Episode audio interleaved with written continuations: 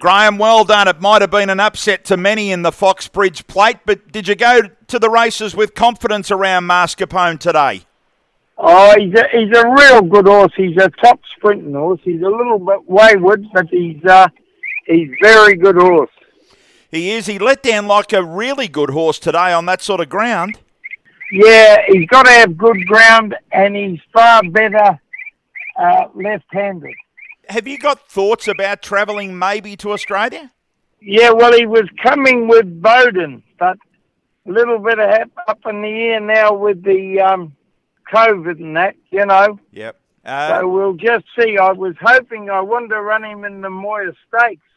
There was three races, and then one at Caulfield, and then one that one at Flemington at Cup time.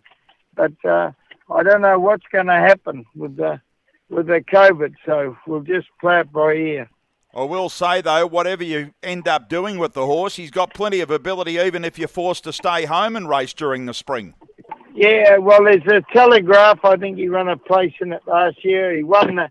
There's a Legacy. He won that last year. So there's some nice races for him, and uh, hopefully, and even in the autumn, he might come to Aussie. But he is a very fast horse. Did you have confidence today, Graham, on what the horse had been showing you? Yeah, he trialled about oh, young Bailey rode him about three weeks ago, and he beat a real top field uh, kept all those horses. He beat them out of sight, you know. And uh, track was a little bit off, so he was certainly one of the horses in the race, and he drew a good alley. All right. Well, we'll wait and see what happens around travels. Is there another race you've got in mind for him in New Zealand if he stays home? Well, he can probably run in the middle day of Hawke's Bay, or he can run in the sprint at Te Rapa coming up in two or three weeks. Uh, he won at Hawke's Bay last year. So, uh, you know, we'll just see what happens and see how he pulls up. And uh, Bowden's running tomorrow. He's got 63 and a half in the open mile. I was just going to pose the question if you were going to run with that weight tomorrow. Yeah, he's got to kick off somewhere.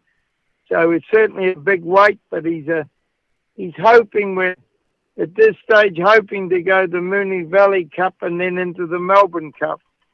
But if uh, things uh, open up a little bit with the border, he may get there for the Caulfield Cup. But I'm just playing everything by by ear at the moment. Understand uh, you've always got young horses coming through. Uh, how are they looking at this early stage of their two-year-old lives uh, there, Graham? I had an Almanzor colt run at um, Wanganui in the first two-year-old race. He ran off on the corner. He, he, he just got beat but he lost about 10 lengths and he probably should have won, but he's a very good colt. That was Gibraltar Rising. Yeah, he's um. I think the Almanzors are real top horses. Mm. I got a four or five of them. Five of them. Okay. All right. Well, that sounds encouraging. If he's done that around the bend, uh, there might be something nice for him the next couple of starts if you can straighten him up.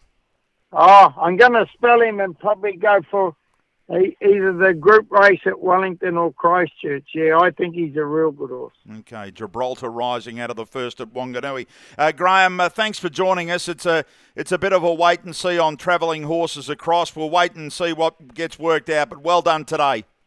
Thank you.